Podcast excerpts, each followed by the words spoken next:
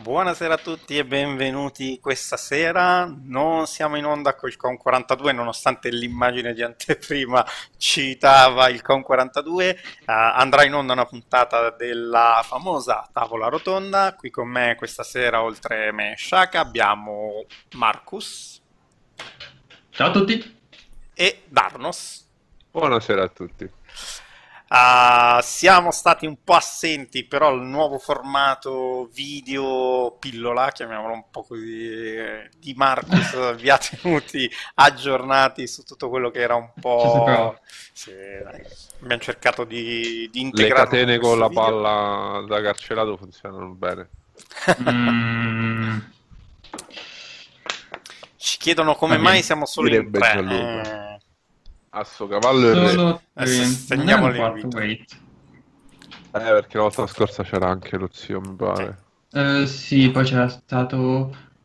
Poi sono arrivati altri ragazzi. Eh. Anche... Sì. Ragazzi, è comunque il 14 di luglio. Eh. sì, anche La gente sta andando un po' in, in ferie. Non come, non come, noi che alle 9 e un quarto di domenica sera riceviamo la mail di lavoro.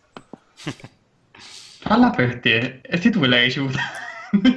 Beh, io in realtà anche sto guardando un po' mail di lavoro, giusto per farmi un'idea della settimana che arriva, però vabbè, mm. ho preferito non andare avanti a quel punto.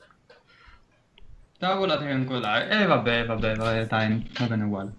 Uh, ricordatevi di fare le domande col tag domanda e... Aperta parentesi tonda, domanda, chiusa parentesi tonda. Esatto quello. Bene, ottimo, l'avevo considerata io questa cosa, ma me ne sto pentendo. Uh, direi di iniziare subito, iniziamo subito. Uh, c'è una cosa che non abbiamo detto, una grande bella novità. Uh, no. Eh, no? No, no, non è bella. Non, è non lo so, non so a che novità ti riferisci. Quella dell'assicurazione, del Pillar Talk, non, ho par- non ho parlato perché non ho fatto il Pillar Talk, quindi è successo che non l'abbiamo mai detto semplicemente. Ma io spero che eh, loro lo sappiano lo stesso. È possibile, è un video carino. Praticamente eh, la CIG per la 3.6, qualche tempo fa, ormai era, è stato una o due settimane fa, ha fatto questo pillar stalk dove hanno messo sullo stesso tavolo eh, Chris Roberts, ovviamente, eh, Tony Z, eh, John Crew e... Uh, sto dimenticando uno. Era l'amico programmatore che faceva i Bug Smasher, mi sa? Uh, Mark Abent, no, non era Mark Abent. No? Che ci avevo messo? Non mi ricordo. Vabbè, avevo messo un'altra persona. Che non ricordo perché Ma sono. quello col naso adunco. Eh, non mi ricordo il nome. No, no, poi io non me lo ricordo, è quello appunto. Cioè, tipo, mi ricordo i tre, ma poi lì c'ho tipo il punto di domanda col, con lo sfondo grigio, no? non, ho, non, ne ho memoria. Ehm, e vabbè, comunque, eh, Chris Robert a un certo punto ha parlato di tante cose che già sappiamo, come il ritardo del il ritardo della 890 Jump per la 3.6.1, il fatto che la Banu sarebbe andata alla 3.7, il fatto che anche uh, il noleggio delle navi sarebbe andato alla 3.6.1, ma ha detto anche un'altra cosa, ha parlato dell'assicurazione delle navi. Uh, ha sostanzialmente dichiarato che le assicurazioni, l'assicurazione standard, quella base, non coprirà più un, i singoli componenti della nave, ma coprirà un determinato valore tutto quello che supererà quel valore andrà eh, sotto uh, una seconda assicurazione, detta premium, che aumenterà di valore a seconda, dei de- de- de- a seconda del costo nave. Credo che fosse così. In realtà adesso mi viene il dubbio, Darnos, perché potrebbe essere due cose. O è una seconda assicurazione, o è semplicemente un surplus. Cioè, allora, sì, dai, finisci la frase, io ti interrompo. Perché, perché, mi sa che è più un surplus a questo punto, e quindi tutto quello che ho detto fino ad ora è un po' sbagliato. Cioè, sostanzialmente hanno detto uh, c'è un'assicurazione base, pagate quella, se avete l'LT non la pagate, uh, e uh, tutto quello che va oltre il valore di quell'assicurazione cade nel premium. Okay? Il premium aumenterà a seconda del quanto sia superiore rispetto al valore dell'assicurazione standard. Se avete un cargo, tutto questo ricoprirà uh, una, se- una, seconda, terza assicurazione, ormai non, ho smesso di contarle, uh, uh, che, ricarga, che, che, farete eh, questa assicurazione sul cargo eh, al momento del compra, eh, nel momento in cui comprerete la merce. Direte questa merce è assicurata. E quindi ora il dubbio mi viene che se questo premium sia un'assicurazione, quindi tu paghi un tot per quei, quei tre mesi, o semplicemente un surplus. Perché a quel punto avrebbe più senso. Allora, no, uh, è un surplus, nel senso che esatto. questo, questa è una soluzione che si sono inventati per cercare di risolvere non solo il problema del ok, l'LT vale soltanto sull'UL, sullo scafo, ok, l'LT non vale sul, sugli equipaggiamenti aggiuntivi che vengono o, o quelli che vengono sostituiti sulla nave, come facciamo a gestire una cosa del genere? Una volta c'era questa idea che ha generato anche tanti, tante ambiguità. Per dire, una volta si parlava anche delle assicurazioni, dei tier di assicurazione. Questa idea dovrebbe ancora essere in voga, ancora essere eh, valida, ma sì. non sappiamo come, eh, come, verrà eventualmente aggiornata, perché dubito che a, con quest'ultima modifica rimanga nella stessa veste che è stata pensata una volta. Scusate, io dormo ormai da un po' di tempo, 3-4 ore a notte per lavoro. Eh, per cui una volta c'era anche il discorso dei tier di assicurazione, vale a dire io sono un sistema a pericolosità 1, sono coperto dall'assicurazione da 1 in su, praticamente assicurazione di livello più basso. Se vado a un sistema di, uh, con tier di assicurazione 3, tier di assicurazione doveva in teoria, in principio, essere collegato al grado di pericolosità del sistema, l'assicurazione di tier 1 non sarebbe più uh, non avrebbe avuto più valore. Per cui se io avessi perso qualcosa in quel sistema non sarei stato assicurato. È carina come idea, però. Questa idea però valeva solo per gli equipaggiamenti, nel senso le navi non hanno i tier di assicurazioni, le navi hanno le assicurazioni e basta. Se tu perdi lo scafo per qualche motivo, che sia un sistema rosso, che sia un sistema di, di, di grado pericolosità 1, te la verranno sempre indietro non doveva valere invece per cargo e equipaggiamenti. Vale a dire, se io sono in sistema rosso e perdo la nave, l'equipaggiamento me lo scordo perché nessuna assicurazione sarà mai disposta a, a garantirti la restituzione di un qualcosa quando tu, cioè, non esiste un'assicurazione che ti dice ok, la macchina te la ridiamo indietro se la usi per farci il bungee jumping. Una situazione del genere, un po' estrema, ma no, la, la, la similitudine è valida. Eh, adesso hanno tolto, hanno rimosso, hanno semplificato del tutto questo concetto di ah no, però se cambio uh, se cambio equipaggiamento poi lì quello lo devo riassicurare a parte, quindi c'è l'assicurazione per l'equipaggiamento per quelli diversi dallo scafo, cioè quelli diversi dal, dal, um, dal modello base della nave, così come quando l'ho comprata per la LT e poi c'è l'assicurazione sul cargo. Ah no, adesso c'è soltanto assicurazione sulla nave e assicurazione sul cargo. La nave implica tutto ciò che, se, tutto ciò che uh, costituisce la nave, quindi equipaggiamenti, torrette, radar, avionica, armi, sistemi di refrigerazione, mh, mm, jacuzzi, se avete una Constellation, uh, la Phoenix, cose del genere. E poi a parte c'è il, il cargo. Il problema qual è? E questo è il è, è il punto che volevo sollevare questa sera per discuterne.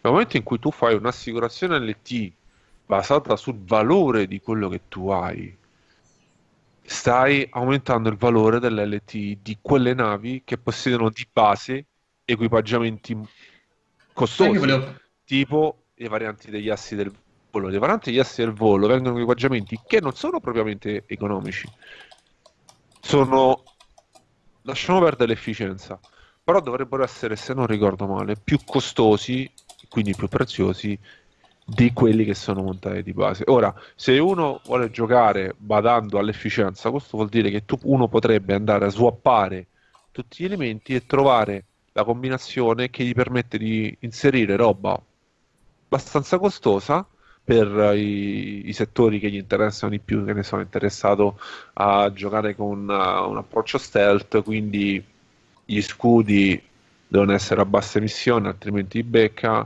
i motori vanno un tantino ritarati, però avete quel burst iniziale, tipo penso a una Hurricane, non è stealth ma rende l'idea del burst iniziale in cui io arrivo improvvisamente compaio sui radar, sparo, faccio un alpha strike, si chiamavano uh, McWarrior, uh, sparo tutto quello che ho, abbastanza da toccare al nemico e scompaio di nuovo.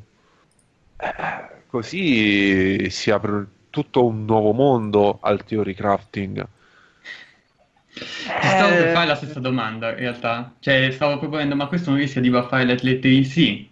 Cioè, di fatto è un Eh, buff sì, all'LT. Sì, sì, di fatto è un grosso buff all'LT, perché adesso non si ragiona più. Cioè, mettiamo, penso alle navi con equipaggiamento, penso alla Ende- a quei moduli, penso all'Endeavor. La Endeavor Mm. è una cazzo di signora nave, stazione orbitante più che nave. Ma se io ho la, la Endeavor con i moduli tutti gli LT, come funzionerà l'LT? Cioè, come funziona il mio threshold di assicurazione? Penso, penso che a un certo punto le cose sono due, o lo lasciano sbilanciato, e, e che, e- e che loro si trovano sempre sui, carbo- eh, su- sui carboni ardenti sostanzialmente, perché da una parte o fai le cose sbilanciate e quindi fai contenti che ha comprato queste cose, e quindi di conseguenza fai incazzare tutti gli altri. Oppure fai contenti tutti gli altri che vogliono un gioco bilanciato e quelli che ci ha speso dei soldi, ovviamente, dire, "Eh, eh, mi piaceva meglio, preferivo prima. Sì, e quindi, esatto. e- e- una e quindi, insomma, bisognerà vedere. Beh, quello è, diciamo, ormai una- un argomento ricorrente, nel senso che qualsiasi cosa toccano eh, scatenano o l'ira di chi magari ovviamente è stato un attimino nerfato o eh, al contrario, appunto, cioè un po' per tutto, no? La vendita, i pacchetti LT, concept sale, qualsiasi cosa ormai eh, c'ha questa doppia, eh, doppio risvolto, ma è normale perché ormai il bacino di utenza è molto ampio ed è anche molto diversificato, nel senso c'è quello che ti ha preso l'Aurora eh, oggi, quello che ti ha preso l'Aurora sei anni fa, eh, No. c'è quello che ti ha speso 10.000 euro e c'è quello che ti ha speso 25 dollari, quindi è normale che ci sarà sempre questa grossa differenza. E sì, sull'LT è un po' un casino, nel senso che eh, in gergo si dice come ti muovi, muovi, pesti merda, no? E quindi alla fine qua- qualche merda la dovranno pestare, però Eh, la cosa che un po' ehm, diciamo a me fa piacere è che almeno stanno iniziando a cercare di capire come potrebbero prendere una posizione a riguardo. Spero che poi una volta presa posizione però non, non se la rimangino, ecco. Eh, abbiamo è- già visto anche speranza- quello. abbiamo già visto anche quello, però è, in- è tutto in divenire, per cui... eh, lo so, però Difficile. capito, il discorso sai qual è? Che se è un divenire, tra virgolette, non, eh, che ne so, non tocchi quello che hanno comprato i player così, vabbè, lo cambi, tutto sommato il player si adegua. Ma se tu cambi qualcosa e, tra virgolette, gli tocchi qualcosa che il player già sentiva un po' su, tipo aver speso quei 10 euro in più per l'LT o così, eh, si incazza e fa bene incazzarsi. Poi, se tu me lo fai una volta perché dici, ah, guarda, no, ho fatto il bilanciamento, ho fatto i miei ragionamenti, ho fatto le cose, il player maturo ti può anche dire, ah, ok, da oggi funziona così, va bene. Certo è che se ogni quattro mesi tu mi vieni a raccontare che devi ribilanciare, cambi il sistema dell'LT così, eh, allora mi fai solo incazzare. E c'ho anche Eh sì. ragione di incazzarmi, tra l'altro. Marcus, alzati un attimo in piedi. Che c'è? C'ho la maglietta... Ecco, mo va a cambiarsi. Io non mi alzo in piedi perché non trovavo la maglietta quella di ho messo quella dei Ma Bucks. io la tenevo da parte, ok, l'ho messa a lavare, eh, me la tengo da parte quando ci sono queste live, poi non ci sono più state live.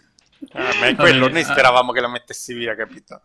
Ah, È quello, eh. invece non- ho detto va prima o poi la metterà via e facciamo la live, invece niente. Niente, abbiamo perso Paolo in tutto questo. Eh sì, Niente. Sì, ma aspetta, adesso Eh. scopre che la maglietta è a Roma, quindi torna proprio a Roma. Ah. Mettiamo sulla musichetta e live di 10 ore, dato che lui va.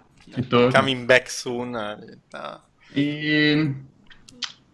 Eccolo, a posto. Là. Pronto. Se Operativo. sono so un coglione, sono un coglione. Ehm, Era venuto il... uh, un attimo l'idea. Ok. Hai vabbè. parlato un attimo, abbiamo parlato dell'LT eh, e eh, direi che l'argomento più o meno l'abbiamo trattato. Immagino che voi avete la vostra idea, in caso nei commenti eh, scrivete. Eh, ovviamente sto parlando più per quelli che guarderanno poi il video, però va bene, dettagli. Penso che posso commentare già in live su YouTube. Sì, assolutamente. Poi rimane anche, Sì, diciamo, nel video salvato, rimangono anche i commenti della live. E in caso ci- c'è sempre il Q&A del, del bot. Comunque, hai parlato di ribilanciame- ribilanciamenti.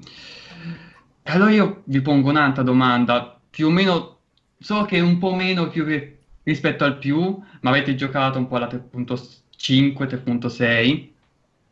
Eh, il nuovo sistema di volo l'abbiamo provato tutti, ne ho scritto, No. eccetera, eccetera. Beh, l'hai provato? Quasi tutti. L'hai, l'hai aperto il gioco, Sì, sì, ultimamente. Sei pieno di lavoro, però lei comunque... Vai, vabbè, dettagli. Eh, piuttosto perché eh, lo stanno... vogliono cercare di ribilanciarlo per, eh, di nuovo, cioè voglio rimodificarlo di nuovo. Cioè, Ne avevo parlato nel- in qualche video fa, perché ne aveva parlato Colson e eh, avevo approfondito. Era un video, mi pare, abbastanza lungo, dei riassunti dove appunto eh, Colson ringraziava un utente che aveva fatto un 40, 45, 50 minuti di video eh, in cui spiegava tutte le varie modifiche al sistema di volo dall'alfa, dalla primissima versione di Arena Commander eh, fino adesso. Ha- è andato patch per patch, ha spiegato i cambiamenti e ha cercato di dire cosa funzionava e cosa non funzionava. Tutto non, questo, non l'abbiamo ancora tradotto sto video? eh, boh, io Poi- l'avevo linkato, ma tu passa- hai pieno di lavoro. Forse- No, io sono ancora pieno di lavoro. La settimana Poi, prossima poi te lo passo, adesso che. Pescallo non, non, non riuscirei manco a trovarlo. Ehm, praticamente eh, in questo video, eh, sotto questo video, Colson aveva ringraziato l'utente dicendo ne terremo conto che da dal capo di sviluppo del sistema volo è una dichiarazione abbastanza, insomma. Di, di certo non sugge- non seguiranno i, i suggerimenti che, ha- che aveva proposto. Tra l'altro, questo, questo tizio aveva proposto di tornare alle modalità di, eh, di volo, e quindi non avercene una unica, di cambiare sistema di volo a seconda del tipo di nave. Aveva fatto tutta una serie di proposte, insomma. Però il discorso è che cambieranno il sistema di volo per il combattimento. Questo lo faranno. E tra l'altro devono anche sistemare l'overmod perché una delle cose che hanno detto recentemente eh, è che appunto intendo, devono sistemare l'overmod per far sì che ne- negli spazi stretti sia pilotabile la nave, perché attualmente c'è davvero tanta difficoltà eh, e anche le azioni più semplici ri- rimangono proibitive quasi per un qualsiasi utente. Non credo che questo sia l'obiettivo di Star Citizen, cioè deve essere qualcosa che per, per una cosa stupida deve essere stupido da fare, proprio lo fai in tre secondi, ma se vuoi fare qualche manovra complessa è più difficile, che sulla teoria è- sono bravi tutti, a farlo è un po' più complicato. Vabbè, sì. Eh, Una volta mi ricordo che mostrarono il, parecchio tempo fa, mostrarono alcune equazioni su come avevano redattato il motore fisico per gestire. Era, fu una puntata parecchio interessante. Non se la cagò quasi nessuno, il che vuol dire che dal punto di vista fisico fu, fu abbastanza interessante. Non è una cosa così intuitiva da fare, per niente. Senza considerare poi che, eh, tra parentesi, l'attuale direttore del sviluppo del modello di volo non c'era quando c'era, quando No. C'era la, la- erano ancora inizi e c'era soltanto l'Arena Commander. Non ricordo il nome di quello No. che c'era prima. Che- Wink, Wink, eh, W qualcosa, non mi ricordo. Eh, aveva fatto un video, tra l'altro, no, eh, aveva dato del materiale eh, che prima non c'era a Noobfire, che ne fece poi di questo documento Superman- riassunto. Super manovrabilità, mi ricordo, che parla con Noobfire di, di, di quella roba. Che tra l'altro io mi ricordo prima ancora in un on Death, mi sembra, eh, quando ancora era, appunto lavorava alla SHIG, poi è andato, penso sia andato in pensione. Eh, No, ha lasciato, ha lasciato, lasciato è stato però. sostituito. Wincott, mi sembra, può essere? No, No. Eh, l'avevo scritto da qualche parte. Va bene. Eh, praticamente eh, gli chiesero, eh sì, il sistema di volo attuale è uno schifo. Cioè, tipo, disse tipo, fa schifo, è completamente, e, e l'aveva fatto lui, ma perché dalla 3.0, tra tutte cose, avevano fatto un bordello, insomma. E, è stato, è, mi ricordo che fu il primo a riconoscerlo. Uh, tant'è che quando uscì dalla 3.4 alla 3.5, io compreso, siamo stati molto ottimisti rispetto a questo modello di volo. Certo, dopo una patch, tre mesi, eccetera, eccetera, penso che più o meno i limiti si possono in qualche modo osservare dovranno lavorare per quello fu, è stato comunque un enorme passo avanti eh, per certi versi, sicuramente. Uh, e niente, uh, quindi abbiamo parlato, volete qualcosa aggiungere? in generale, uh, vabbè, l'arrivo finalmente dell'overmode che si ha quasi una modalità diversa, i VTOL che finalmente, tra virgolette, hanno un senso, ci sta, sono tutte cose che veramente ci, ci, aspettavamo anzi quasi da prima. Cioè, il V-Talk che era legata come animazione al carrello era una roba imbarazzante. Cioè, penso che nemmeno su uh, Flight Simulator 98 si vedevano degli scempi del genere. Quindi, uh, sicuramente il modello di volo magari non è perfetto, può non piacere, però sicuramente stanno andando nella direzione in cui anche a livello un po' di componenti che una nave poi ha cioè, servono, nel senso che c'era anche stato parecchio da discutere no? sui vari VTOL, se vi ricordate, che tutti dicevano sì, vabbè, belli li disegnati, li fate, ma sono inutili perché poi di fatto non, non esisteva il VTOL, non esisteva l'overing vero e proprio. Uh, anche adesso in realtà poi se andiamo a vedere l'overing lo fanno anche quelli che non sono VTOL completi potrebbero magari giocare un po' di più anche su quell'aspetto, che ne so, far fare un overing migliore a navi che hanno VTOL molto uh, accentuati, componenti VTOL molto, cioè, che ne so, tutti i motori VTOL per dire 4 come la Valkyria che ha proprio uh, sta, sta proprio tra virgolette in overing perfetto piuttosto che magari altre navi che ne so la Catlas che ha solo i due dietro no? cose di questo tipo potrebbero andare a sensibilizzare quella cosa, lasciando comunque come obiettivo il discorso che poi è un, comunque un gioco, quindi tendenzialmente è rivolto a un ampio bacino di utenti, non è un simulatore di nicchia, quindi anche lì complicarlo troppo forse no, non ne vale davvero la pena, però magari fare un po' di sembianze diverse a questo tipo di, di navi ci sta, secondo me. Sì, loro sono partiti da ok, se hai VTOL ti surriscaldano meno i motori quando sei in overmod, ma che va bene per carità, eh.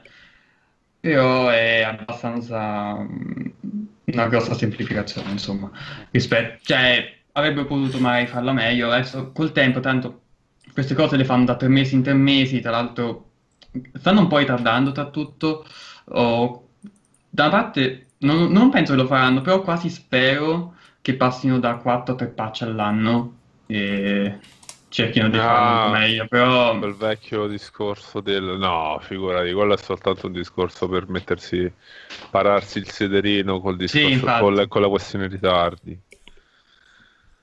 Perché stanno vedendo che non ce la fanno a sostenere quel ritmo, è la seconda volta che devono rimandare roba a una patch successiva dovrebbe essere una minor, poi tanto minor non è, sarà quel motivo. Vedrai che, che passeremo a tre, a tre, a tre, tre release all'anno. Sì, tre major all'anno e poi un po', anche perché cioè, adesso... Tu confermi quello che, quello che hai ipotizzato, cioè dici che sì, sta, potrebbe essere possibile. Ma anche con la questione del Series Encon in arrivo, stanno a metà luglio, la 3.6 è ancora in, in, crafting devono fare la 3.6X e a ottobre devono presentare altra roba per il Citizen che sicuramente hanno in parte già, già pronta, sicuramente, però poi devono, far, devono farle seguire anche la nuova patch vera e propria.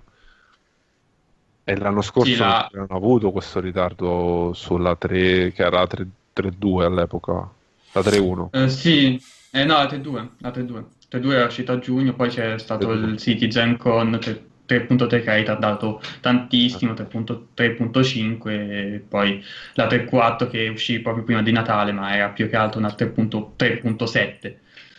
Poi la 3.7 uh, non, è non è proprio una patch ma neanche la 3.8 La 3.8 ha un forte focus sulla, par- sulla questione eh, location, nel senso c'è Microtech. Ci sono anche delle grosse perle di gameplay, c'è Salvage 1.0, NPC Healing, c'è il player status che non è una cosa da poco, lo ship to ship, lo ship to station docking che nel frattempo sono state riaccorpate, prima erano divisi, poi li hanno rimessi insieme. Eh, però la, la, la 3.7 c'è tutta la parte di AI che non è proprio banalissima. Eh. Sono sette task, pes- alcuni dei quali pesantini, pathfinding versione 2.0 per le navi, le tipologie di, di armi per la, il combattimento FPS, le manovre difensive avanzate, i miglioramenti ai civili, l'utilizzo del sistema di copertura da parte degli NPC, non è roba da poco. Se vediamo le navi sono in buona parte rework, cioè abbiamo le, le Vanguard, la Catlas Red, che il modello c'è da un sacco di tempo, non è mai uscito, era soltanto hangar ready, e la Defender che è nuova. Quella è veramente nuova, ma sa Defender ci stanno lavorando dall'anno scorso, diciamo. Sì. Dalla fine dell'anno scorso, però. E le Cortec non sono nulla di particolarmente diciamo nuovo, sono tutte cose principalmente estetiche, Fog Tech, Large Scale Shadow Improvement, Improved, improved Terrain Shadows, sono più questioni di rendering, anche se c'è la generazione dei, dei sistemi pro, uh, di, aster- di, asteroidi procedurali 2.0 che un pochino non è.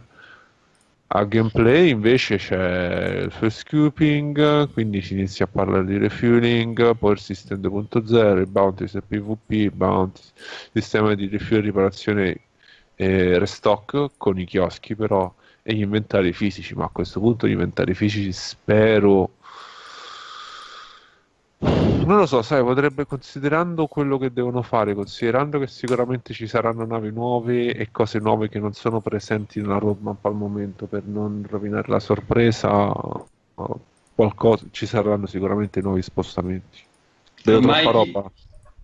Chi vede eh, il canale Telegram già lo sa, ma è praticamente certo l'arrivo di due veicoli per il CitizenCon un veicolo di terra e uno, e uno RSI che sembra essere un caccia pesante, mi sembra.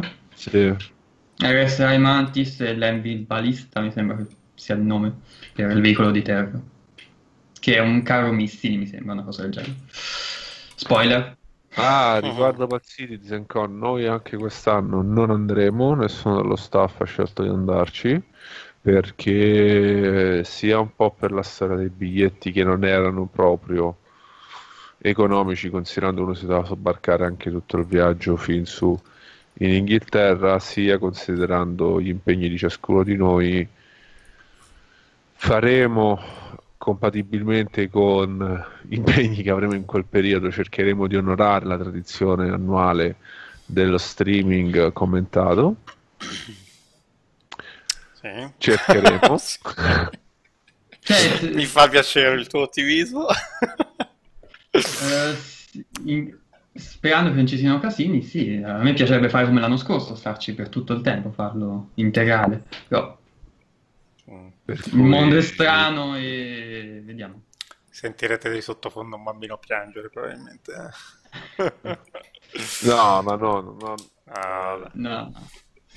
Uno, uno spera di riuscire a attrezzarsi un attimo per migliorare la connessione così non che non debbo stare tu perché tu avrai una potrei avere dolce pargolo da vediamo, vediamo. con la moglie a cui prestare attenzione no? eh, una sera me la posso prendere no, no, no, per questo dicevo cercheremo. Assolutamente Sciaga. E eh sì, però faremo, forse ci proveremo la diretta. Non so chi, c'era più di qualcuno che si è organizzato per andare al CitizenCon, ho visto un po' di persone, però non ho idea sinceramente di chi ci sarà, se potremo avere informazioni live. Da, uh, potrebbe eh. chiedere. Potrebbe chiedere, sì, qualche aggiornamento live dal, dal luogo. Sì, col Gamescom non è andato benissimo, però sì, Eh, vabbè, Gamescom... Uh, io mi sa che non c'era al tempo. Al. Eh, no, no, era due no. anni fa. L'anno scorso l'hanno fatto, quest'anno non lo rifaranno di nuovo. Ah, il Gamescom intendi... Ah, sì, no, Eh, eh. era il Gloria Theater, ma lì manco prende. È un buco nel vero senso della parola. È un- una sala interrata sotterranea. Quindi ce la Abbiamo- riprende per sì. quello che può prendere. Abbiamo avuto grossi problemi a effettuare poi il collegamento, ci abbiamo provato. Fuori in effetti andava ancora abbastanza bene mentre eravamo in coda, poi, poi disastro, appena è arrivata un po' di gente che iniziava a muoversi un po' il tutto, Sì, basta. poi quando c'è tanta gente in un posto, poi le cellule stesse Eh sì sì sì, infatti Comunque, eh, visto che hai parlato delle novità, io vorrei a questo punto parlare di altri due argomenti, anzi tre argomenti. Se- eh, OCS Server Side, Ma sono Abbiamo- argomenti che mi aspettavo. Mm. Eh, eh, poi ne parliamo, poi facciamo fare tutti la pausa parlando anche di quella cosa lì. Però prima parliamo dell'OCS Server Side, eh, tecnologia planetaria V4 e eh, per ultimo lo stato di squadra 42, perché e direi quasi di partire da squadra 42 e poi dal resto.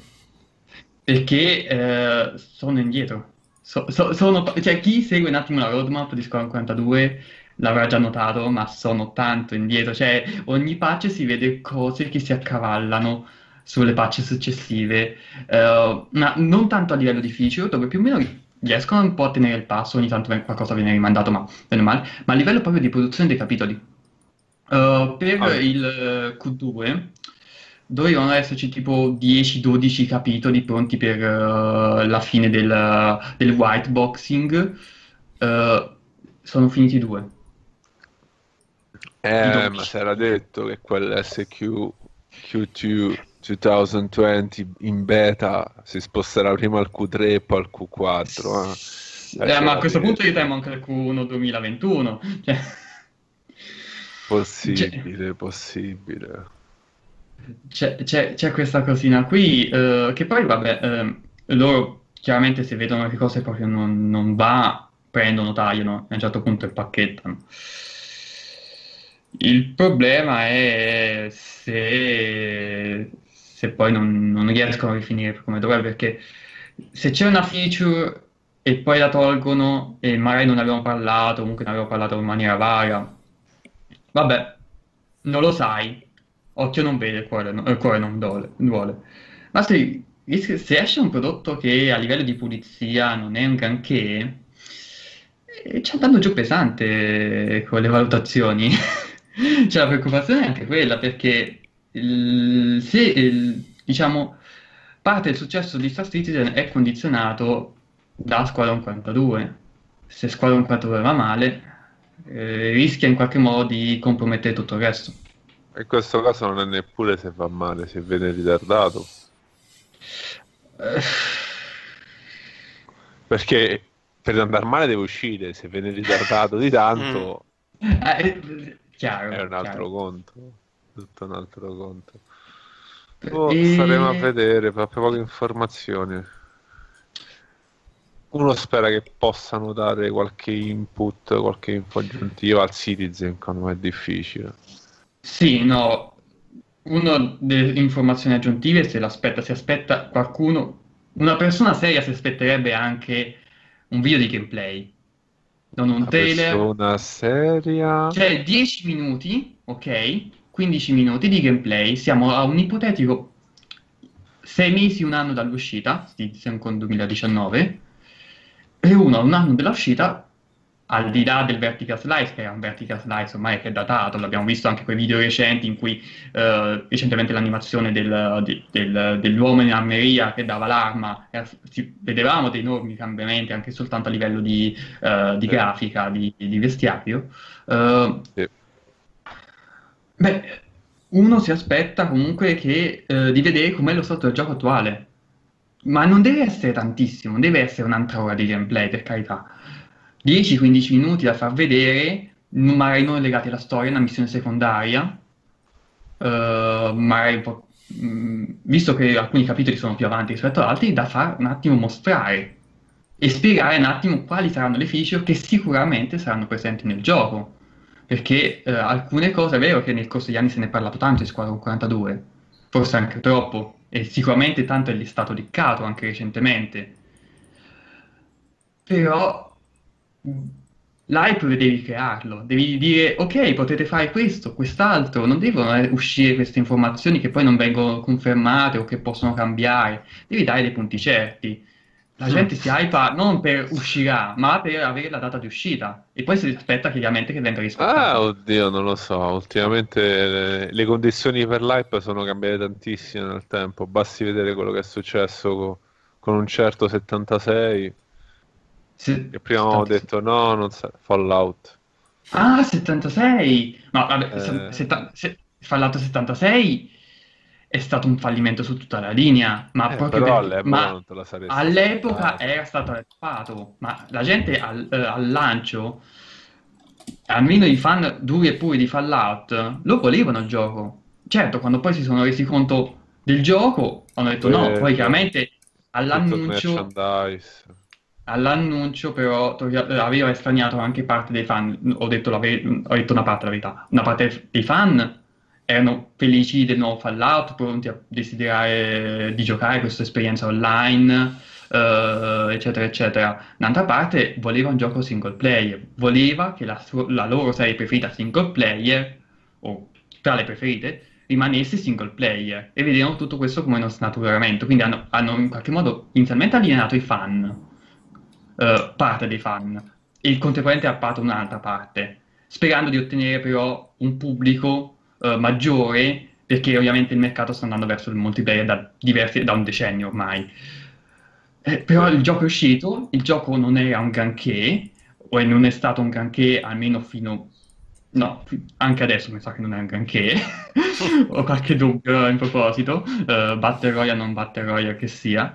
Eh, e, e- e quindi quel, parte- quel pubblico che comunque dei giochi online ha esperienza non ci si è nemmeno, nemmeno avvicinato perché no, c'è molto meglio sul mercato, perché dovrei giocare questa cosa? E hanno ragione, cioè. Eh, che è una cosa che vediamo molto spesso, adesso sto divagando, lo so, però è un discorso interessante, ma vecchie software house leggendarie, perché Bethesda è leggendaria, BioWare è leggendaria, nel momento esatto in cui si sono approcciati al nuovo, eh, al nuovo mercato online, hanno, eh, Hanno fatto il botto, quasi- hanno negativo. toppato. Hanno toppato tra, tra Fallout 76 o anche molto più semplicemente Anthem. Sono stati dei mezzi flop perché richiedono un, un livello di produzione, un livello di capire come funziona il gioco online che è al di fuori delle loro competenze probabilmente. E non sono riusciti da una parte a convertire gli attua- i, i set di sviluppo che stavano utilizzando a- alle tecnologie che venivano richieste e dall'altra di fare dei game design soddisfacenti per il pubblico.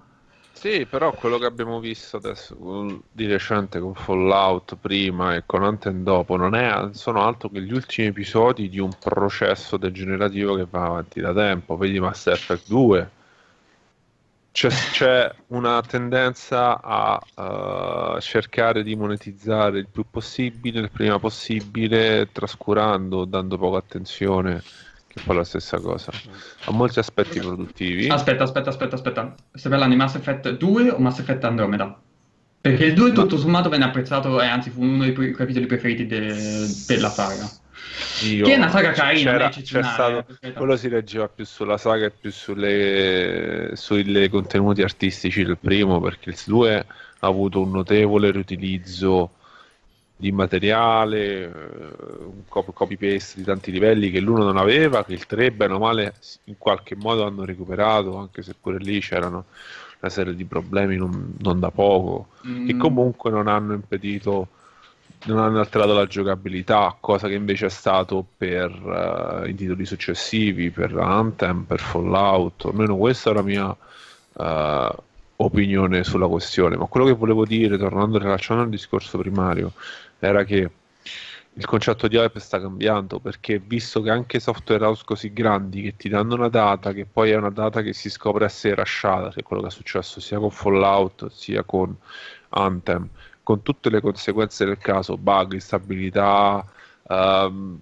concetti di gameplay eh, abbozzati che si fondano sul farming esasperato, non hanno, hanno almeno io mi aspetto che abbiano reso il pubblico via via più consapevole che uh, prima di hyparsi o, non, o per hyparsi non basta sentire oh cazzo esce il nuovo XCOM 3 per tirarne un, un altro titolo molto gettonato molto famoso a caso eh.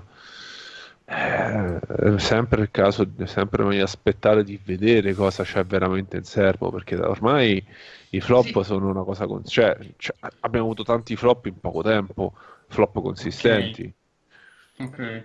Però tu mi hai un attimo decontestualizzato perché io cercavo di dire un'altra cosa. Dicevo al CitizenCon uh, le persone si aspettano una data più o meno, quindi essere sicuri che uscirà in Totot, ok, ma anche un video di gameplay, cioè vogliono vedere il gioco che giocheranno, non voglio io... vedere demo, non voglio vedere, vogliono vedere il gioco che giocheranno. E io a questo mi riferivo, guarda anche l'ultimo E3, cioè mi riferivo al fatto che ormai quando una società, quando una compagnia di gaming ti, fa, ti, fa, ti dà una data o ti fa vedere una demo, non sai, ma anzi nella maggior parte dei casi non voglio dare una percentuale, stavo per sparare un 70, però non so se sia accurata.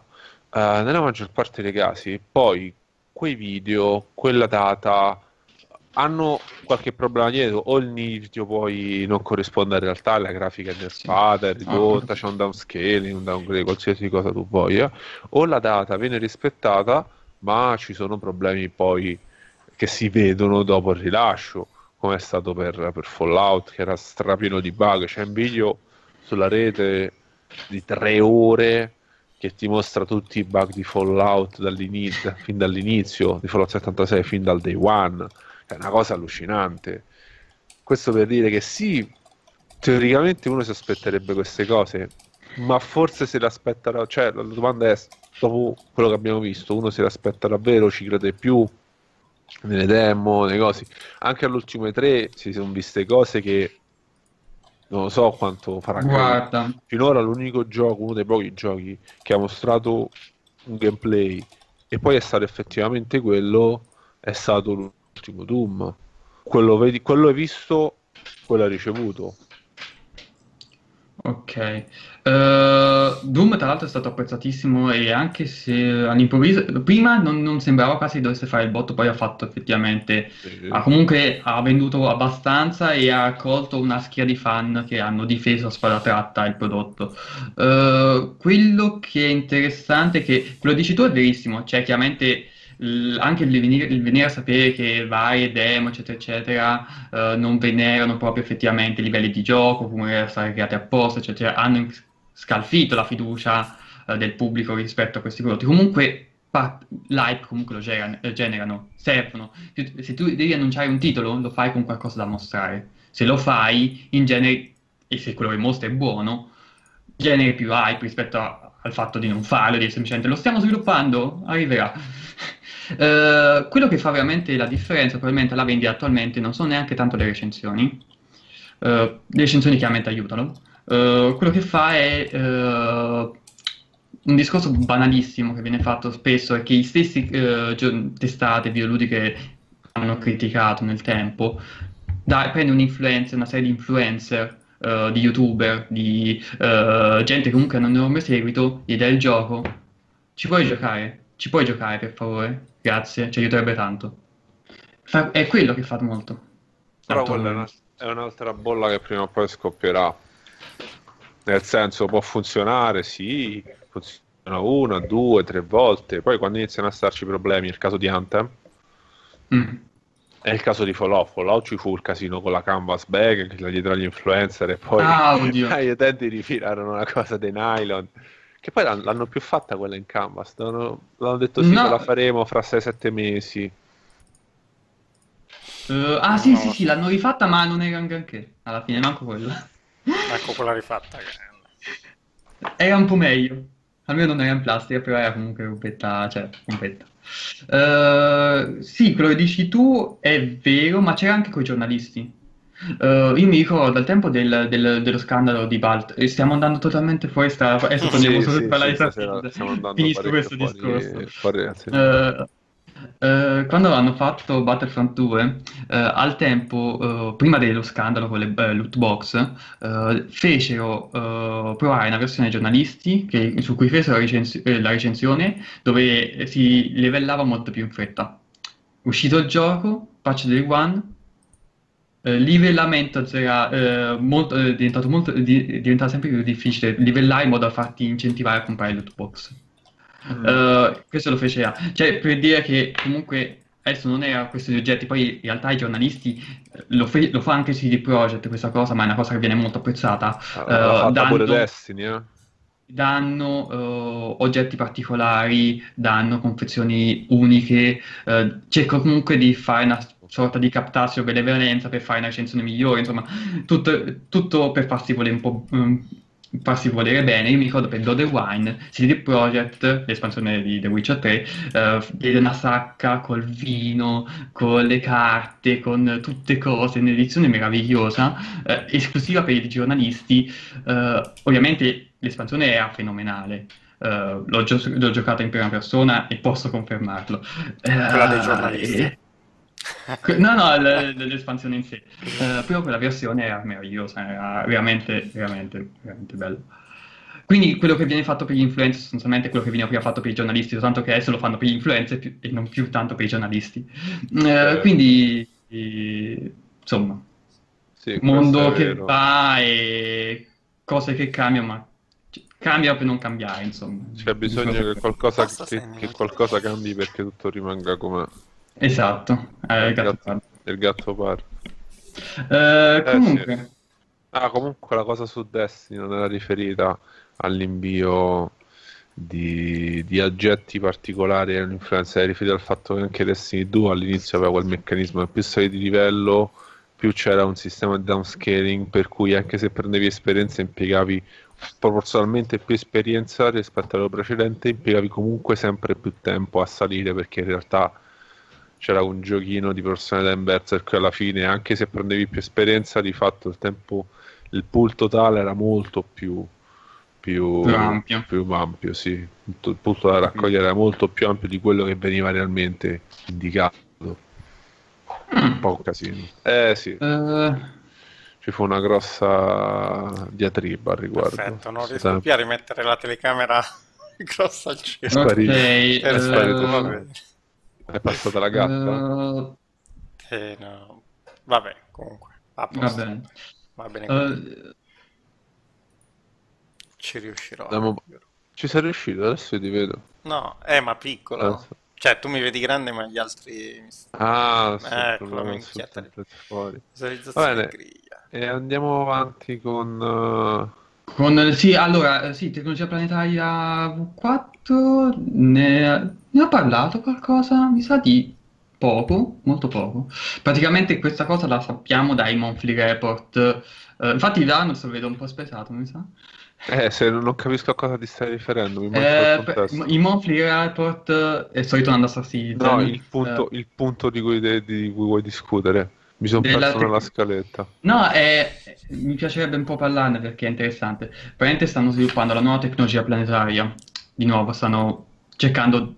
quella- viene chiamata tecnologia planetaria V4, questo è il numero 4, eh, dove intendono migliorare dagli effetti visivi. Eh, penso che ci sia anche un supporto al sistema del meteo, finalmente. D- migliorano comunque la, dista- ehm, la qualità visiva sulla distanza eh, de- dei corpi planetari, eh, è tutta una serie di, di migliorie e ehm, sistemi, diciamo, per, di nuovo per, per portare avanti questa tecnologia. Eh, ne abbiamo menzione da, appunto dai monthly report, dai report mensili della CIG, veniva nominato specialmente nel quello di maggio. E è interessante anche se non c'è una data di uscita. Sappiamo che alcune di queste migliorie sono state utilizzate già nella 3.6 per sistemare cose minori, chiaramente, eh, ma il grosso è ancora in sviluppo e verrà portato avanti nei prossimi mesi. Stanno andando avanti, e questo per parlare semplicemente del fatto che loro hanno ancora tanta strada da fare perché molte cose che vengono chieste, cose, ma perché non si mettono a fare contenuti? Perché molte volte non hanno la tecnologia per farlo.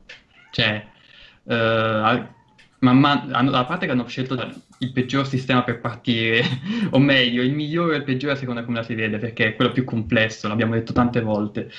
Eh, perché è quello più vario, è quello che eh, comunque presenta più difficoltà tecniche tra il, pian- il pianeta città di, di Arcop al pianeta mezzo devastato di Hearthstone, passando per il gigante cassoso di Crusader e finendo con Microtech che è, inerva- eh, che è invernale, quindi è una cosa totalmente diversa. Se fossero partiti da Nix avrebbero finito dalla 3.0. E, eh, e quindi che- tutto questo per dirvi stanno facendo ancora questa tecnologia, quindi dovranno tornare indietro e sistemare probabilmente anche tutto Hearthstone, tutto Arcop, eh, Crusader lo rifaranno nel Q1, lo rifaranno, penso, penso che toccheranno anche le lune a quel punto perché vai a toccare il pianeta e non sistemi le altre lune che avevi fatto al tempo della 3.0, 3.1, sembra un po' difficile. Eh, quindi work in progress di nuovo, e di nuovo tecnologie che arrivano, che, cose da rifare, e il tutto mentre Squadron 42 continua il suo sviluppo. Eh, voi avete commenti da fare? So che è un discorso che ho portato avanti io e poi ho continuato a parlare io, però se, se avete commenti dite. No, tecnicamente diciamo che eh, ovviamente è un gioco di esplorazione anche dove il gameplay avrà un forte punto sull'esplorazione, quindi di fatto eh, rendere le ambientazioni, quindi cambiare di nuovo tecnologia, che poi in realtà più che un cambiare, spero, mi auguro sia solo un'evoluzione, eh, ci sta, nel senso che io una grossa critica che avevo fatto fin dall'inizio, ad esempio a Elite Dangerous, era proprio quello, cioè tu, bello tutto il sistema di navigazione che volevi, però chi ha giocato dall'inizio a Elite Dangerous si ricorderà sicuramente che dopo 10 sistemi che uno visitava, eh, ti saliva addosso la monotonia più totale, perché in realtà erano palle di alcuni colori diversi e basta. Eh, quindi il discorso ci sta, nel senso che se vogliono realizzare qualcosa di interessante, ovviamente devono rendere un appeal molto buono su quelle che sono le lune, i pianeti, le città, tutta la parte da esplorare. Eh, il rischio, e mi collego a una domanda che c'era, non so se vogliamo già farle adesso mentre le... Se a tema, non sì. conviene, sì. E eh, questa cosa in realtà eh, rischia che poi continueranno a fare evoluzioni eh, e non ci sarà mai un punto di stop. La domanda in questione era proprio questa, nel senso, si fermeranno mai dall'aggiungere roba o eh, dedicandosi all'aggiungere le miliardi di roba rotta, cioè ad aggiustare, scusa. Perché poi il problema è anche quello, nel senso tu puoi rifare una tecnologia come quella la Planetary Tech, ok, bello, rifai tutte le stazioni, gli outpost, tutto quello che ti pare, ok, ti- inevitabilmente ti porta dentro magari anche nuovi bug e allora devi ricominciare da capo, devi toglierti i bug, Eh, il famoso buco degli ascensori, le fessure, cioè, ok, è vero, adesso l'avevano anche risolto. Chi, ah, tra virgolette, ti assicura che eh, cambiando magari una tecnologia non si possa ripresentare? Quindi la domanda effettivamente è lecita. Eh, la risposta purtroppo, ragazzi, noi non ce l'abbiamo. In teoria quello che è chiaro è che loro puntano ovviamente a un livello di eh, dettaglio altissimo, quindi di fatto quello che abbiamo visto finora e che probabilmente vedremo ancora per qualche mese è questa continua ah, evoluzione anche di cose già fatte. Eh, arriveranno a un punto in cui per forza dovranno, tra virgolette, stopparsi perché poi eh, inevitabilmente tutto il meccanismo che ora c'è e che sta funzionando, eh, mi riferisco al founding, a tutta questa seguito che c'ha, prima o poi arriva a un punto fermo se, tra virgolette, non guagliano qualcosa. Quindi, eh, fin tanto che il meccanismo gira bene, loro, tra virgolette, non sono nemmeno più di tanto spronati a dire no, ok, eh, adesso dobbiamo veramente darci una mossa. Quindi loro giustamente stanno puntando a fare continuamente di meglio. Se vedono qualcosa su cui possono migliorare, ci provano e lo fanno. Eh, poi effettivamente non esiste un momento in cui una data certa per il quale loro ti dicono ah ok da qua in poi non, non modifichiamo più e rilasciamo e basta facciamo solo debug. Mm, io ho un'idea un po' diversa. Cioè, secondo me, al- allora, faranno una tecnologia fondamentale, cioè alle fondamenta, faranno quelle, a un certo punto arriveranno, ok, abbiamo fatto le fondamenta, queste non le, tocche- non le toccheremo più se possibile, ma tutto il resto sistemeranno, cambieranno, implementeranno, miglioreranno, aggiungeranno. Questo perché stanno facendo un game as a service, un, un gioco come servizio sostanzialmente. Star Citizen è questo, cioè eh, l'idea di un gioco che eh, continua, si evolve nel tempo e pian piano aumenta i contenuti, avvengono gli avvenimenti, avvengono, avvengono cose strane, particolari, eh, eventi globali, eccetera, eccetera. Uh, questo, perché, questo perché anche perché è il modello. Adesso io so che farò tiltare Darnos malamente, ma Uh, no, prendo un gioco molto più, selmi, eh, più, semplice che io gioco personalmente e che Darms ha già capito, e cioè eh, League of Legends. Uh, per quanto possa essere odiato, non odiato, non importa, lo, lo, prendo in analisi giusto perché è un buon esempio. Uh-huh. Le- uh, League of Legends è un gioco molto semplice, ok? A livello tecnologico è, è, del 2009, è un'arena, un MOBA, eccetera, eccetera. Eccolo, sta cadendo a posto. Mm, si è eh, appena suicidato Paolo. eh, però continua a avere, e sta chiaro, incassa tantissimo, ha personale innumerevole, ha più di 2000 dipendenti, eh, la Riot, eh, ma continua ad avere problemi, continua ad avere bug, continua ad avere cose che non vanno, perché cambiano in continuazione, perché evolvono, evolvono il gioco in continuazione. merda! perché eh, vogliono fare cose diverse ogni tanto. Recentemente, cioè nell'ultimo anno e mezzo, hanno cercato di introdurre questa modalità che è Clash, che portava milioni di giocatori a giocare insieme contemporaneamente, di fatto in tornei. Hanno, ancora deve arrivare questa modalità dopo un anno e mezzo, dopo test, beta test, alfa test, lanci che non funzionavano, un casino allucinante, roba che Star Citizen era meglio, non sto scherzando, hanno rotto tutto a un certo punto Uh, e stiamo parlando di una società di 2000 persone che nel solo, 2000, nel solo 2016 ha incassato un miliardo e 6, un miliardo e 6 nel 2016 ha incassato. Uh, e ha fatto tutto questo casino. Cioè, ok che stasera sarà mille volte più complicato, ok che la Riot non è la CIG, e viceversa. Okay, però LOL io mi aspetto direttori che la CIG.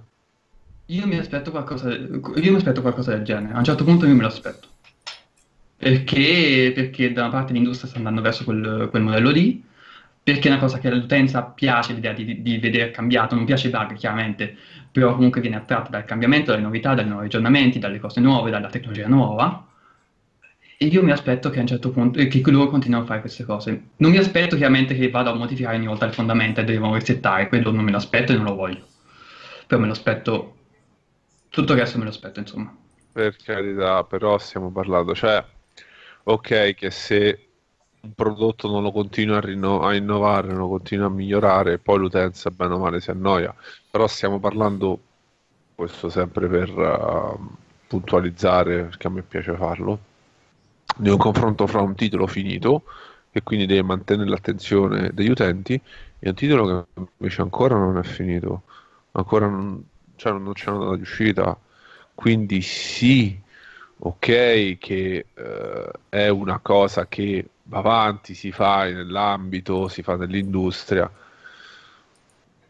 però non mi sento neppure di, di, di, di dare torto a chi dice vabbè ma oh, Quagliare prima o poi qualcosa si fermano, aggiungere roba e qualcosa esce. Ah no, eh, quello sì, chiaramente a un certo punto ci hanno detto anche. Cioè, sì. Non è, non è che arriverà in alfa perenne, si spera almeno. Si spera. Sono cose che vanno fatte adesso perché se non le fai adesso, modificare il tutto dopo richiederà una quantità immane di tempo, lavoro, debugging da zero, eccetera. Questo sì.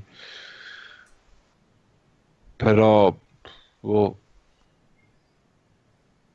a pro e contro questa cosa, a pro e contro come tutto.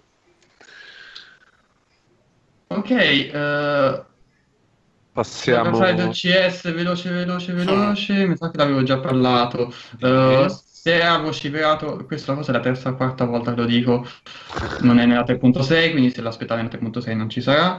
Uh, c'è stata un po' di confusione dal Pillastalk anche terza o quarta volta che lo dico appunto. Uh, se ne è parlato perché uh, comunque ne stavamo parlando prima in realtà del, del server side OCS. Sì. Perché sarà presente nella 3.7 al 99.9% perché è fondamentale per la persistenza.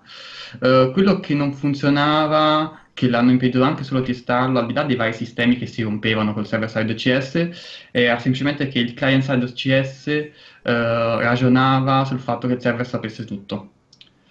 Quindi uh, ragionava sul fatto che, ok, io non so nulla, però il server lo sa, quindi chiedo al server e il server mi dà tutte le informazioni che, che mi servono, ma se c'è il server side OCS, neanche il server sa tutto. E quindi de- dovevano modificare il, uh, il client side, il client side OCS per far sì uh, che ragionasse sul fatto che il server non ha- sapesse tutto al momento e magari desse informazioni più tardi sostanzialmente, una cosa del genere. E quindi dovevamo modificare un po' di roba. Uh, tutto qui, questa spiegazione aggiuntiva non mi sa che non l'avevo fatta, per questo che ho avuto un attimo soffermarmi su questa cosa.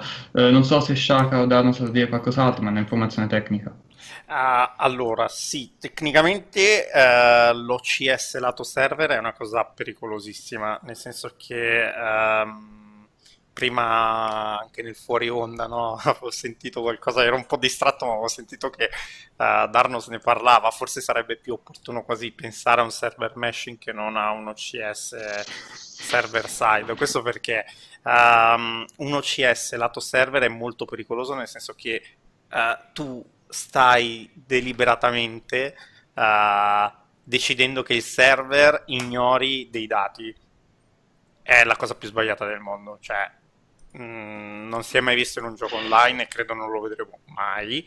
Uh, quello che invece dovevano fare era un'idea di server meshing dove c'era piuttosto un server che sapeva tutto della sua piccola zona, un altro server che sapeva tutto della sua piccola zona e così componevi il meshing. Il server side OCS, a mio parere, è la più grossa puttanata che vedremo mai nella storia di un videogioco online. Allora, no, eh, ti vorrei un attimo correggere perché c'è una... l'hanno no, spiegato. No, eh, sì, l'hanno spiegato quanto vuoi, però è così, nel senso tu hai qual, tutti, qual, tutti, i giochi online, ok, hanno un tick rate, sono 30 Hz, ok, I, i server hanno degli oggetti che sono tra virgolette marcati come dinamici, come ogni engine ha il suo nome, però sostanzialmente è un oggetto che viene sincronizzato sul server, quindi lato network, e hanno oggetti, tra virgolette, statici. Ad esempio, tipicamente una mappa, il terreno uguale per tutti i giochi, ok? Il server non gliene frega un cazzo di sincronizzare uh, l'altezza della mappa in ogni punto tra tutti i giochi, è uguale per tutti, non serve.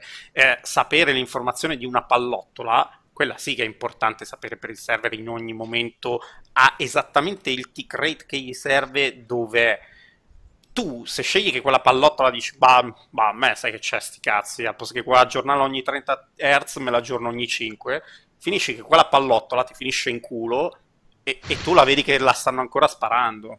È questo il grosso problema.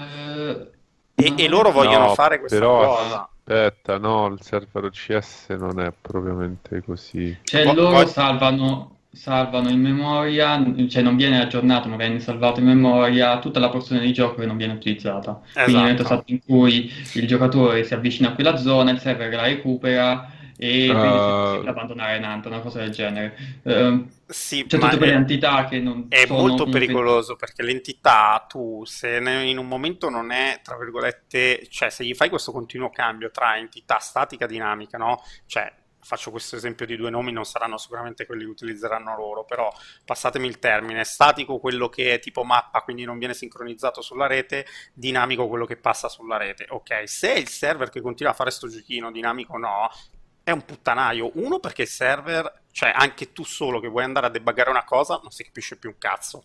Perché questo oggetto c'era, non c'era, boh, ma c'era perché era dinamico, c'era perché era statico, cioè è, è davvero una pessimo approccio e non è quello che utilizzano uh, tutti gli MMO, cioè prendete qualsiasi altro MMO nello storia dei giochi Eh, attuali, non esiste. Ci sono, in- eh, ci sono entità che magari sono entità, eh, entità aggiornate meno frequentemente e entità che sono aggiornate un po' più frequentemente, ma non esiste sta roba che OCS Aspetta, aspetta, carico, c'è, c'è- c'è una confusione di base perché uh, non mi tornava qualcosa cioè, non- de- del discorso che stavamo facendo e sono andato anche a ricontrollare per sicurezza.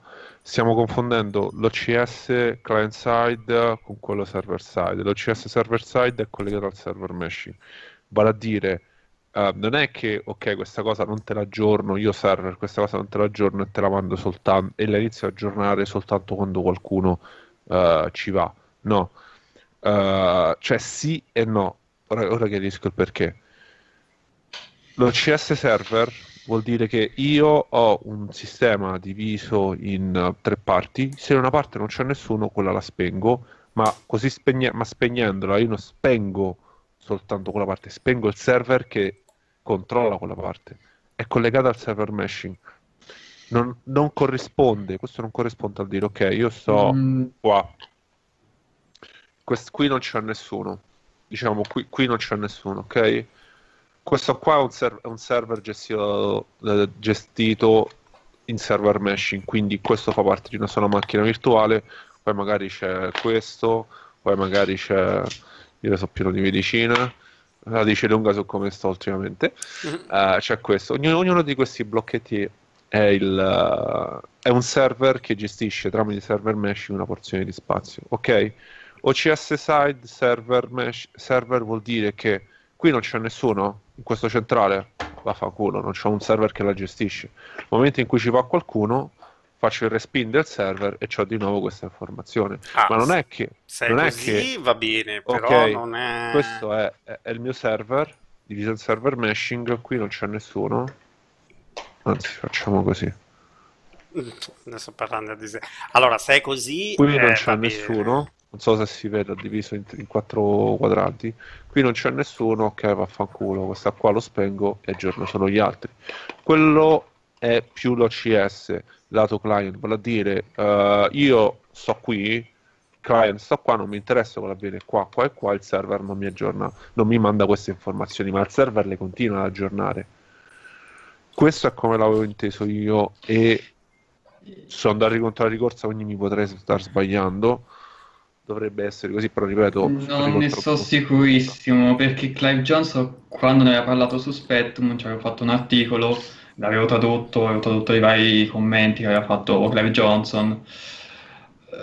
Le, le- distingueva proprio il server side OCS con il server mesh, tan- tan- tant'è che diceva proprio noi non stiamo lavorando al server side, il mio team non sta lavorando al server side OCS, stiamo lavorando al server meshing, il server side OCS non sarà di granché aiuto enormemente al, ehm, al server eh, da solo, servirà comunque un po' il server mesh per vedere gli effetti, gli effetti reali, ma semplicemente perché i player potranno sparpagliarsi ovunque, quindi se si trova uno Crimex, eh, uno eh, ad Olisar, uno, eh, che ne so, uno ad Elamar, uno ad Larson, uno ad Arcop, eh, uno dove gli pare, eh, il, il server non riesce a eliminare la porzione di gioco, che, eh, porzioni di, di gioco perché ci stanno comunque i player e quindi non, ci- non è assicurato un, eh, un miglioramento delle prestazioni.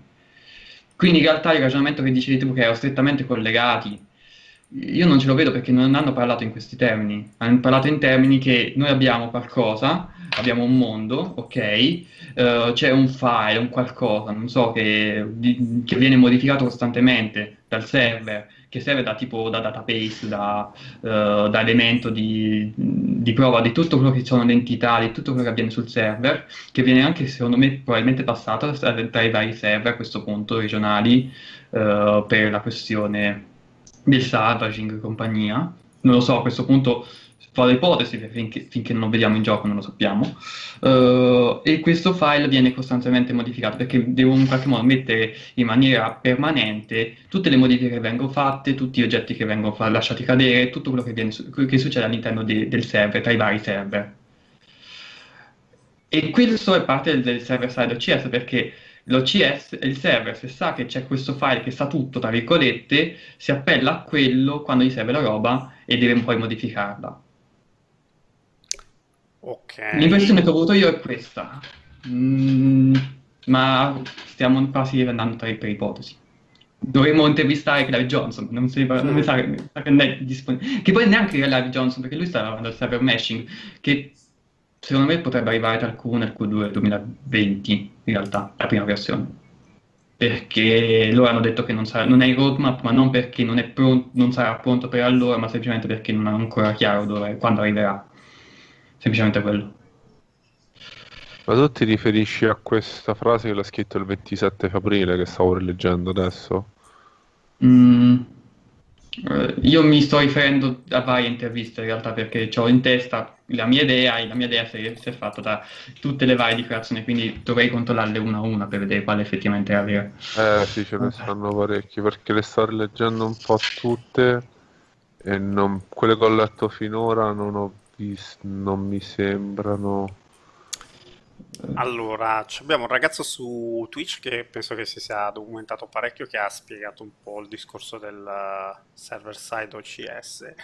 Allora, sì, più o meno ho capito il discorso, però continua a non convincermi, nel senso che tecnicamente a me sembra una soluzione del cazzo, poi... Poi vabbè. Sì, è poi più o meno quello che avevo detto io. Sì, il non so mega bene file che in teoria presuppone che quel mega file sa tutto, eh, adesso è così e invece poi un giorno sarà il discorso server meshing, quindi non sarà un mega file ma sarà popolato dagli altri server, dalle altre istanze. Sì, Ah, allora, esatto. eh, comunque rimane una puttanata pazzesca, nel senso che nell'ambito in cui eh, tu quel server non l'hai, tra virgolette, identificato, isolato benissimo, è pericolosissimo che tu non gli faccia calcolare delle entità e che te le prendi per buone da un'altra parte. Certo, se mi dici che sono cose che non c'entrano niente, che sono tipo proprio, immaginiamo come se fosse diviso a blocchi, che tu passi da una stazione all'altra, quindi sono due server diversi, così finché stai in una stazione non ti interessa sapere quell'altra, va bene, ma a questo punto non vedo nemmeno la necessità di questo mega file che ti fa la persistenza. Ok? Perché se sono due cose completamente diverse non c'è bisogno che dialogano tra di loro. Eh, per quello non, non mi convince. Sarà che forse da un certo punto di vista sono un po' più tradizionale con questi approcci, però mi sembra un po' rischioso e non, non riesco a capire sinceramente. eh, cioè, l'obiettivo mi è chiaro, nel senso che adesso, ad oggi, hanno un server che dovrebbe fare 30 di Hz di T-Crate e ne fa 5 quando è in discesa, eh, se in salita lo, ne te lo fa so 1. dire io. Quindi lo so l'obiettivo io. è chiaro.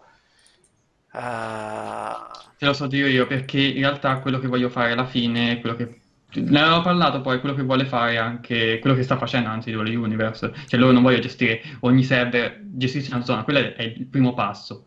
Il secondo passo, quello definitivo, è che ok, questo server gestisce tot giocatori, ma se questo server gestisce tot giocatori, vuol dire che ci sono server che non gestiscono nulla e ci sono zone del gioco che vengono richiamate a seconda delle necessità. Ma queste zone del gioco non sono relative ai server, sono relative a dove vanno i giocatori. E quindi il server deve comunque sapere più o meno quello che, che dovrebbe accadere, dovranno comunque accedere a questo file, in teoria. Il, il file serve a questo, perché serve per la seconda fase, per non avere per forza dei server per ogni zona. ok, sì, non una divisione fisica, piuttosto che... Sì, è molto, diciamo, anche complesso, nel senso che... Sì, c'è la- il problema della gestione di come demandare, il problema della gestione delle risorse, cioè come demandare poi i player da una parte o un'altra, il carico computazionale fra di loro e come riorganizzare il tutto quando cambia la densidà del cluster. E quindi io piuttosto che avere un server gestisce una porzione di spazio di un pianeta, ho un server un altro pianeta gestione un altro server e un server che gestisce una- un ambiente più grande. Non è una cosa facile, è una cosa parecchio complicata. No, poi ad esempio, sempre da Twitch fanno l'esempio, allora, se un'entità è in un luogo in cui nessun player è presente, è presente, che senso avrebbe tenerla in memoria? Che era quello che dicevo, diciamo prima. Ok, va bene, però la distinzione che tu devi fare è quell'entità è sensibile o non è sensibile? Cioè, è un albero, cioè non lo dovevi tenere in memoria neanche prima sul server se è un No, no, si parla, se- si parla sempre di entità sensibili. Ok, se è un'entità Quindi sensibile, Uh. è un NPC che tu lo prendi e te lo parcheggi un attimo per poi tirartelo fuori. Eh, giochi che hanno implementato soluzioni di questo tipo eh, fanno acqua da tutte le parti, cioè li vedi che si svegliano così un quarto d'ora dopo, se si svegliano è delicato, Eh, per quello dico il che problema, ad esempio, è ok, mettiamo che ci sia un'entità che è dormiente perché lì dove si trova non è, è tutto spento. Un giocatore inizia ad andare in quella direzione. Il server dovrebbe capire, ok, server prediction, questa persona sta andando in una zona che attualmente non è gestita in memoria, a parte che già tutti i dangling link che si vedrebbero a formare, ok, cioè magari il giocatore sta, rifac- sta facendo riferimento a un'entità che attualmente è, scarica- è stata scaricata la memoria, Ok. è offline. Come gestisce questa cosa? Vabbè, se la vedranno loro. Ma mettiamo che la gestisca bene, il giocatore stando là, il server capisce che deve svegliare quella parte dell'informazione, lo fa, però a metà, ammettiamo che lo faccia in fretta. E non è così perché tirare su un altro server richiede in genere minuti, non secondi. No, non è un altro server. Cioè, aspetta, cosa stai parlando? Ah, ah, ah, cioè, no, quella era nell'ipotesi in cui si dovesse tirare su un server apposito.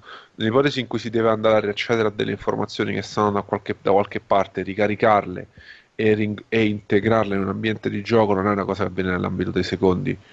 Basta vedere quanto tempo impieghiamo noi a caricare Caria o a Sì, caricare, ok. scusa, Portolisar. Ok. Non è una cosa che avviene così. Basta Ok, anche- Ci sarà un che- sì.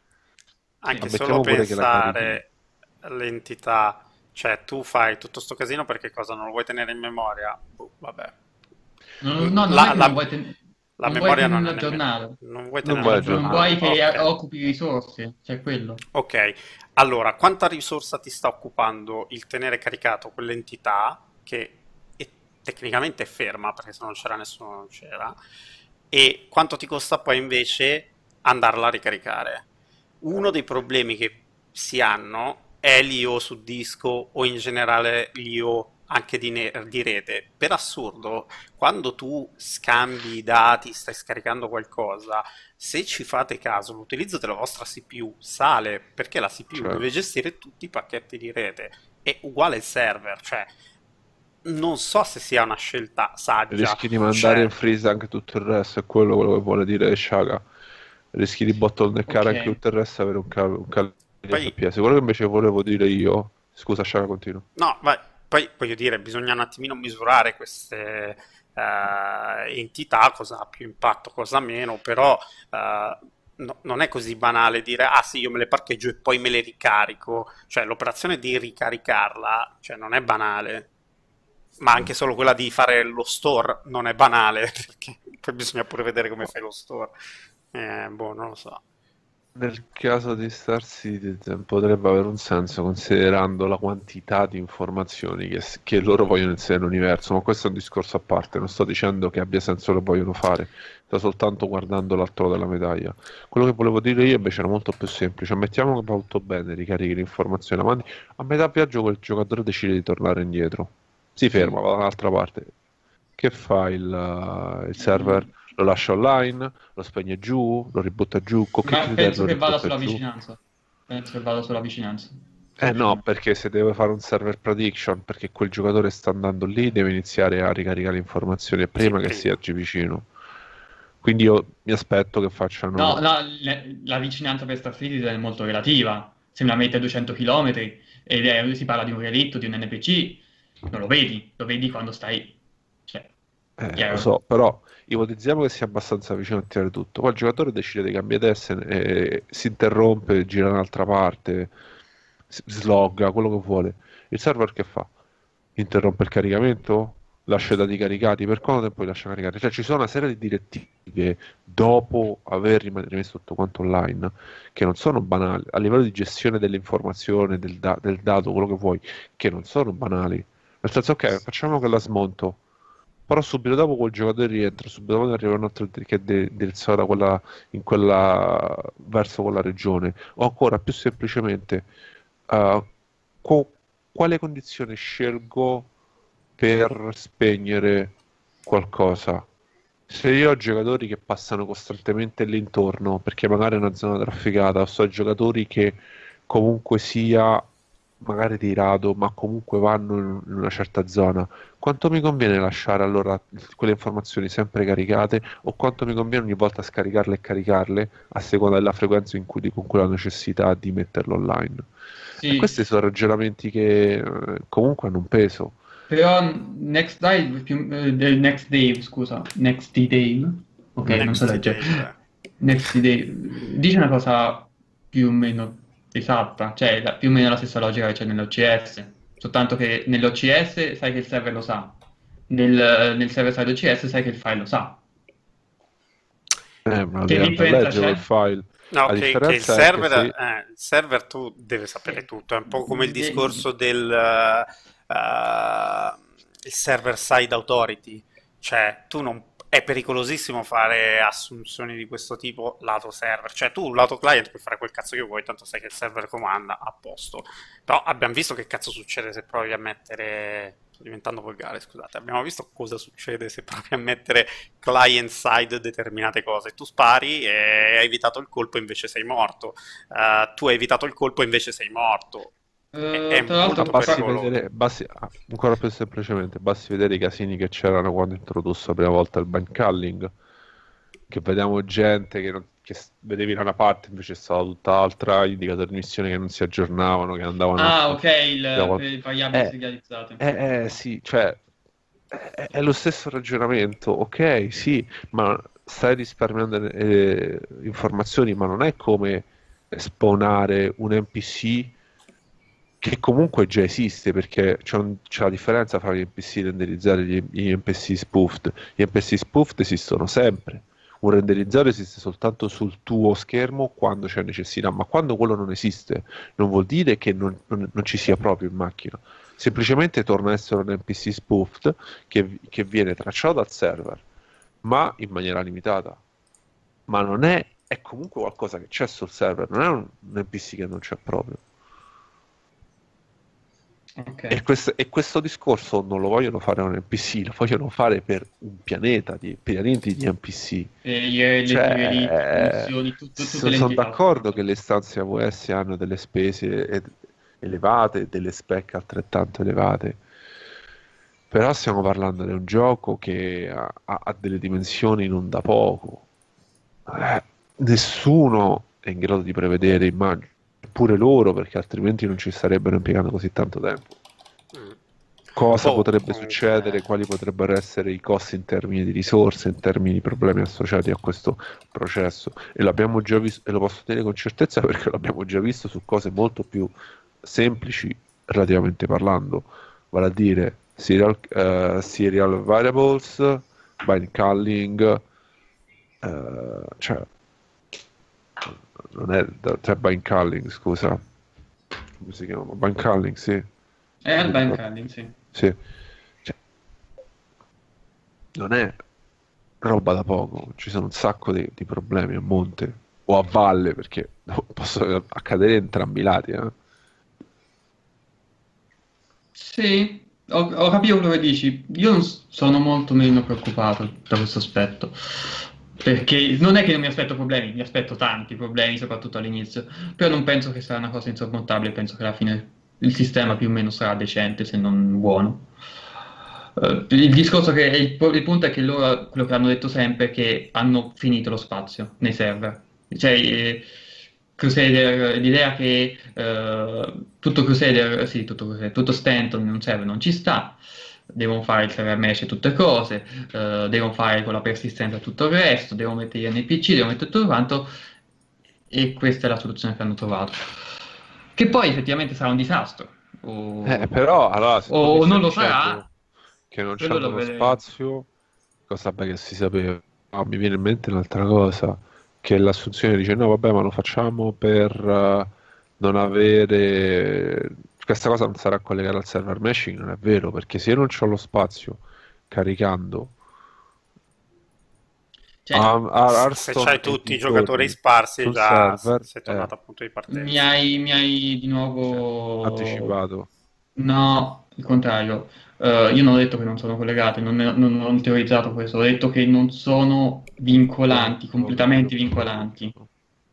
Cioè, quando ho detto che il server side OCS e il server mesh non sono forzatamente insieme, era questo, non era inteso che sono indipendenti, non sono per niente collegati, cioè chiaramente sono la base, una so, sono collegati per forza perché tanto devono farla funzionare insieme, però il server side OCS non arriverà insieme al server meshing, allora, arriverà prima. Allora riformulo, prima si era detto che comunque sia questo sistema del, del, dell'OCS server side fa sì che non sia necessario, necessario ricaricare o creare nuovi server in quanto basta modulare le informazioni che stanno sullo stesso mm. server, giusto? Sì, più o meno sì. Ok, ma se questo è vero, allora per quale motivo attualmente che non ci sono NPC, non c'è il traffico che ci dovremmo aspettare, non ci sono i PG Nemesi, il tracking, tutti i ca- cavoli e mazzi che ci saranno in futuro, mm. se già adesso i server sono pieni, sì. come sperano di effettuare questo ragionamento di carico scarico le informazioni senza creare nuovi server. Cioè, le due cose sono correlate. Se io adesso no, no, arriverà, arriveranno prima il server mesh regio- eh, regionale, poi arriverà il server mesh eh. effettivo. Eh, ok, okay, ma comunque il, si baserà comunque su un concetto di io devo caricare nuovi dati, non è che carico nuovi dati su un server, io creo un nuovo server. Sì, questo ok. Perché prima si era discusso del fatto che no, vabbè, ma il server l'OCS server side non vuole necessariamente dire che eh, io devo caricare un nuovo server ogni volta che devo caricare nuovi dati, semplicemente aggiungo i dati a server già esistenti. Sarà, sono legati ai giocatori semplicemente. Sono legati ai giocatori e prima ancora saranno legati alle zone come si avvicinerà tant'è che hanno detto già che il, il, il, il passaggio da un server all'altro avverrà in quantum travel. Il discorso è che Clive Johnson ha detto anche che l'accesso la, fare di nuovo un nuovo server da zero cioè farlo partire tra virgolette con il sistema Amazon gli servono in una questione di secondi. Hanno parlato. Decine di secondi qualcosa del genere sono, non so se è molto ottimista, ma uh, lui ha parlato del servizio Amazon come qualcosa di eccellente, qualcosa di, di unico. Eh, ma... No, minuti. Minuti? Parlate minuti? Minuti, sono andato a riprendere perché ho sotto mano l'articolo che hai tradotto con uh, le quote. Minuti? Parlava, parlava minuti, infatti non mi tornava, cioè No, scusami. Allora... Se tu pensi che per accendere una macchina e, fa... e spinnare una no, macchina, no, c'è, c'è, c'è, c'è minuti. Vabbè, minuti. servono qualche secondo solo per quello, poi devi ricaricare tutto il resto.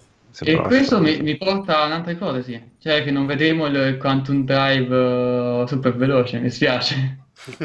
se, se, è lega- se, è legato, se è legato all'accensione del server, allora quei 10 minuti che devono... Basta, basta aumentare la distanza fra le zone. Quindi non stai rendendo più veloce il quantum drive a lunga distanza, stai rendendo più lento il quantum drive a breve distanza. Eh... Però a breve distanza non serve perché il server non è che occupano, cioè se fa... è, in... è un server pianeta sostanzialmente. No, ma probabilmente faranno che semplicemente quando tu spinni verso spinni il quantum drive verso una regione non è caricata ci metterai più tempo a calibrare. Ah, se serve sì, immagino faranno così. E ti diranno c'è una, un'anomalia gravitazionale, ci vuole più tempo a caricare il quantum drive. Boh, comunque è un approccio un po' particolare, mettiamola così. Eh, di... particolare, lo puoi definire innovativo, poi puoi definire strano. No, alla innovativo fine... te lo saprò dire dopo. Eh, appunto, alla fine l'aggettivo giusto si scoprirà una volta che sarà uscito. Mi sa che Shaka c'ha un altro non so, non gioco, sarà che deve definirmi innovativo. Ah beh, ah, decisamente. Cioè, ragazzi, quello due anni fa aveva fatto vedere la soluzione a tutto e, e basta. Cioè, era lì. No, no, non si tu. Cioè... Allora, prima di, di, salutarci o di passare a altro con le domande, causa Chick Crytek. Quindi fatevi un caffè, andate al bagno, fate quello che volete. Posso andare anch'io. Me ne vado anche a. Uh, nelle puntate... Uh, vuoi farlo te, Darnos? Lo faccio io? Io sto iniziando a quest'ora, inizio a dormire, ripeto. allora vado io, dai. Cioè, sono, sono, sono assonnato, dormo pochissimo. Allora, uh, recupero un attimo tutta la cronologia perché... Allora, eravamo lasciati... do- dove era, nelle puntate precedenti, nelle puntate precedenti, eh, Cica aveva Sciaga, chiesto fa due- partire la sigla di Rivombrosa. Elisa di Rivombrosa. Ah, io quando ci sono queste cose devo tirare fuori Law and Order.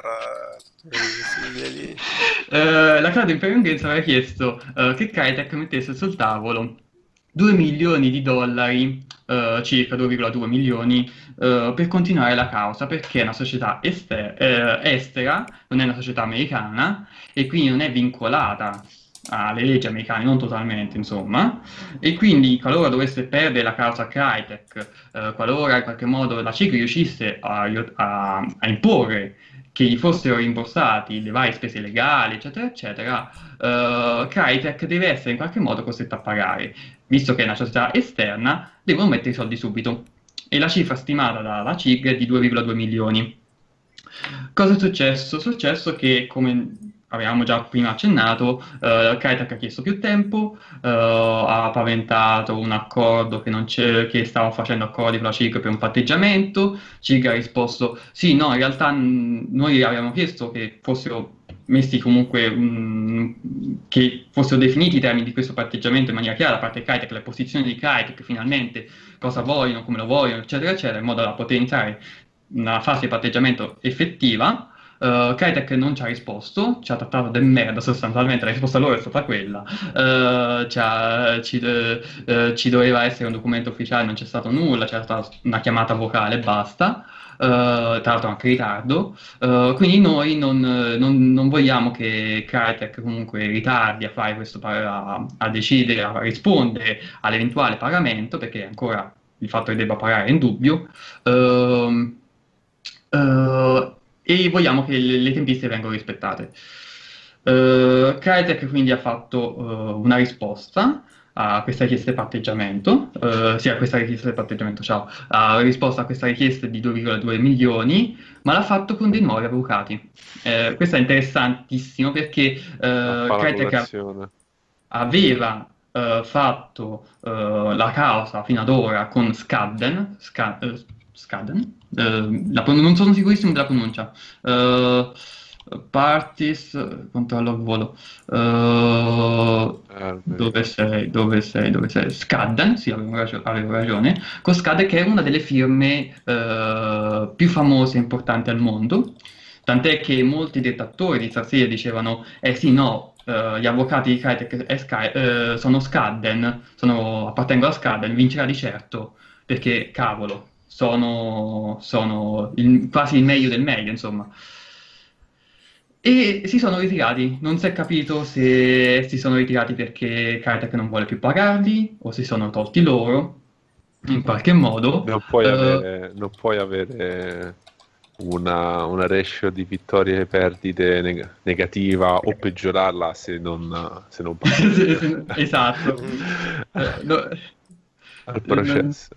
Esatto, esatto. E quindi che è successo? È successo che eh, Crytek si è affidata a dei nuovi avvocati e sono avvocati molto più alla mano rispetto a Skadden. Eh, sono avvocati che nella loro pagina, nella loro- nelle loro pagine informative dichiarano che sono per eh, sì, il pagamento a seconda di come va la causa, eh, cerchiamo di proteggere il copyright eh, da cose giuste, eh, cose che cercano in qualche modo di ammicare, ammicare a un... ehm, per far, sembra quasi un- una firma novella, insomma, per certi versi, un- non dico dei nuovi arrivati, ma perché non lo so, ma eh, l'impressione è che sia tutta un'altra cosa rispetto a Skadden. Eh, e questi qua hanno risposto dicendo eh, cambia totalmente l'approccio della difesa di, sì, della, della difesa, dell'accusa di Crytek, sostanzialmente dicendo che eh, la, eh, la Cloud Imperium non aveva mai veramente cambiato engine, che il fatto che eh, Amazon avesse dato loro eh, insieme all'Amberyard la loro versione del CryEngine, quella che aveva venduto Crytek a Amazon, fosse confermasse il fatto che non avessero mai cambiato engine, che comunque fossero soggetti alla prima licenza, eh, che comunque Crytek non aveva mai chiesto soldi, eh, loro vogliono che la loro proprietà intellettuale sia tutelata, eh, che assolutamente non ci sono problemi finanziari per Crytek, però sarebbe molto bello se non dovesse pagare questa capara o se, o se questa capara fosse notevolmente ridotta. hanno fatto questa difesa qui, la so un po', uh, come posso dire, raccontando invece di andare documento per documento per documento, mozione, perché il succo era quello. Se volete poi ne trattiamo, mi piacerebbe un sacco fare un video sulla casa Chick Crytek andando punto con punto perché c'è roba meravigliosa, eh, veramente cosa, all'inizio, veramente... morire? Ma lo so, per questo non l'ho mai fatto, perché è, è tantissimo materiale e c'è tanta roba da... Quantità infinita, guarda. Uh, e praticamente hanno fatto una difesa completamente diversa. Una difesa uh, che tra l'altro ragiona sul fatto uh, che Crytek è buona e giusta, che vuole soltanto vedersi tutelata il proprio copyright, non, uh, e ha chiesto anche che venisse stoppato copyright, Squadron 42, mi, credo anche Star Citizen, perché poi l'uso del, no, dell'engine... 42. Solo Squadron 42, perché l'uso dell'engine era improprio, e questa cosa ha fatto, tra virgolette, ridere, se mi è permesso questa licenza. Eh, la stessa CIG, perché eh, quando ha risposto, cavolo, eh, voi avete cambiato avvocati adesso, avete preso avvocati meno costosi, dite che non siete in crisi finanziaria, ma poi chi, non, chi, eh, non, volete pagare la caparra o se la volete pagare volete che sia molto minore. Eh, voi dite che eh, la nostra licenza di Amazon non sia valida, ma il fatto è che la licenza viene tutelata dal fatto uh, che ci sia un copyright dietro e il fatto che voi abbiate venduto a Amazon la licenza di fatto invalida la vostra uh, esclusività sul CryEngine, il fatto che noi potremmo comunque fare una nuova licenza con Amazon. Sì, poi c'era ah. il discorso che dicevano che per perché si possa richiedere quella, quella somma di denaro vuol dire che ci deve essere condizione per che una delle due parti sia in vantaggio rispetto all'altra, in questo ah, caso sì, riferito sì, sì, sì, a, oh, a quella me l'avevo dimenticata, era talmente bella che me l'avevo ah, dimenticata. Praticamente avevamo detto che ok, per richiedere, siccome la CIG chiede questa somma di denaro deve, deve, deve, prima dimostrare di avere un vantaggio tuo Crytek esatto. su Crytek e quindi c'è la possibilità che Crytek possa perdere, ma non è così perché Crytek finora da questa lawsuit ha ottenuto, da questa citazione, ha ottenuto la, l'invio di tutti quanti i bug fix che non erano mai stati mandati all'inizio e inoltre ha ottenuto cos'altro va detto? Non mi ricordo uh, più. C'era un altro elemento mi pare. Mm, credo che non fosse stato completamente distrutto il suo ah, su, su, su, su Faceware su Faceware era su fe- ah sì, su Faceware la dichiarazione sì. non fosse vincolante in qualche che modo. Non, che non era stato detto niente da parte della CIG, continuava a, a, non pronunciarsi su Faceware e i Smashers. Beh, ovviamente questo è stato detto in maniera, diciamo... Un po' contorta. Un sì, po'... un po' contorta anche perché bisogna considerare che in realtà CIG ha portato questo spero di mesi fa all'attenzione del giudice dei documenti in cui dimostrava che loro avevano cercato di mandare tutti i bug fix anno per anno. Però la Crytek non aveva mai accettato questi bug fix, o non aveva mai risposto, semplicemente ha detto no, noi non fermiamo niente che attesti esatto. che noi abbiamo ricevuto uh, questi bug fix anche se c'erano stati chiamati, eh, scambi no, eh, non era proprio l'attestazione del ricevimento dei bug fix, era l'attestazione che loro avrebbero protetto la, eh, tutto il materiale ah, protetto, eh, eh, fatto dalla CIG e quindi avrebbero ottenuto soltanto i bug fix. Cioè il discorso è questo, CIG eh, diceva ok, noi ti consigliamo il nostro codice sorgente, così che potrai fare tutte le verifiche, quello che vuoi, ma tu ci devi, pro- eh, devi, firmare un documento che proteggi la nostra, inte- eh, la nostra, proprietà intellettuale, che proteggi tutte le feature che abbiamo introdotto eh, con Star Citizen che non ti appartengono perché il contratto dichiara esclusivamente bugfix e ottimizzazioni. Questo è quello che ha chiesto la CIC. Crytek non ha risposto una volta, eh, non ha risposto la seconda volta, Uh, la terza volta ha detto no, noi non ti firmiamo niente e se non ce li mandi sei in violazione di contratto. A questo punto Cig cosa ha fatto? Ha preso il suo codice sorgente, ha tolto tutte le feature che ci avevamo messo, che è stato un lavorone probabilmente, e ha consegnato infine, dopo sei mesi di lavoro, perché l'hanno dovuto fare, insomma, e ci vuole tempo, eh, a gennaio 2018 questi bug fix. Uh, questi bug fix che appunto è il codice sorgente senza tutte le feature di uh, Star Citizen, ma il lavoro che hanno dovuto fare perché Crytek si rifiutava di firmare. Ovviamente la difesa di, eh, l'accusa di Crytek ha completamente ignorato questa cosa, N- non ne ha fatta menzione, anzi l'ha dimostrata come vittoria di Crytek che ha ottenuto finalmente i suoi bug fix, Uh, sperando probabilmente che il giudice non se ne accorge, non, non se ne accorgesse non mi veniva anch'io l'ora e non è semplicemente perché sono stanco e alcune volte mi dico ok, sto dicendo le cose giuste, sì, no, forse. E, e niente, è stata una cosa be- meravigliosa, veramente meravigliosa perché tutto il tempo abbiamo ricevuto i bug fix, quindi siamo noi il, il lato vincitrice, il vincitore e quindi, e quindi non dobbiamo pagare solamente questi 2,2 milioni o quello che è. Ah, c'è un'altra cosa divertentissima che hanno fatto, che adesso mi ricordo e poi chiudiamo così Shark è contento anche tutto il resto. uh, che, che, che, che Crytek uh, sui 2,2 milioni diceva, eh sì, uh, l'hai fatto sulle stime che noi abbiamo, sulle nostre richieste, ok? Anche se fosse, visto che tu dicevi che queste richieste erano sproporzionate, noi dovremmo pagare una caparra molto minore perché se sono sproporzionate e non lo sono, allora la nostra caparra deve essere minore. Questo è il ragionamento che hanno fatto, non sto scherzando. È, era meraviglioso. Era veramente un ragionamento così contorto e assurdo che boh. E come finirà questa cosa non si sa, perché io speravo che finisse, che il giudice si esprimesse a fine mese, in realtà non è successo, a fine mese di giugno, uh, credo che arriverà a fine mese di luglio, qualcosa. Quello che sappiamo è che c'è comunque un patteggiamento previsto per la seconda metà di luglio, il 20 circa, uh, un, una riunione di patteggiamento.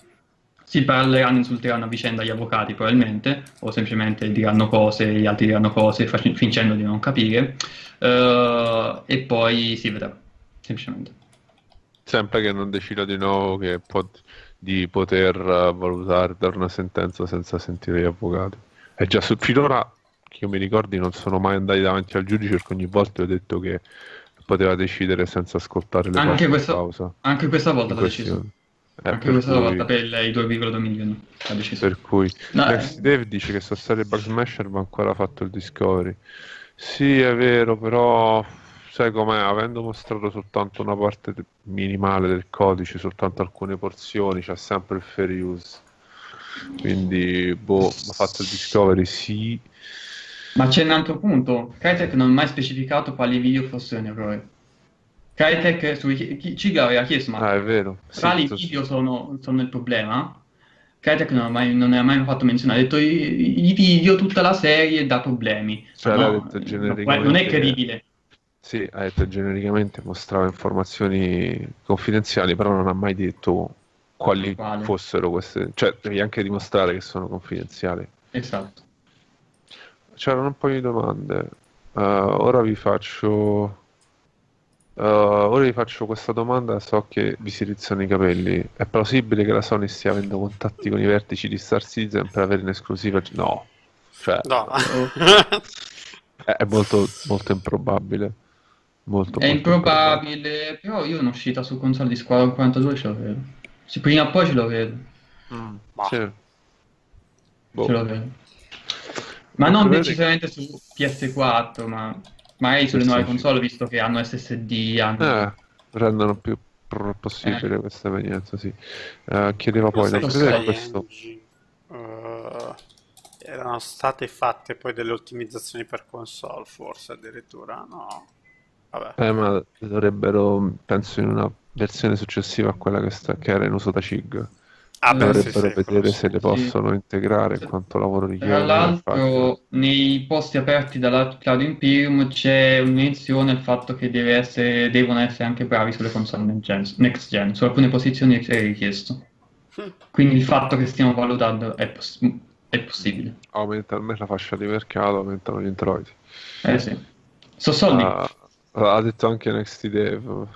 Nel Joblist hanno messo esperienza di sviluppo su console. Poi chiedeva sempre Sterpi, chiedeva, non credete che questo rallentamento del progredire del gioco, soprattutto Squadron 42, sia voluto proprio in vista di un'uscita? I motivi sono ovvi per non dare altri spunti ad altre case. Beh, oddio, gli spunti ne hanno dati già troppi, penso.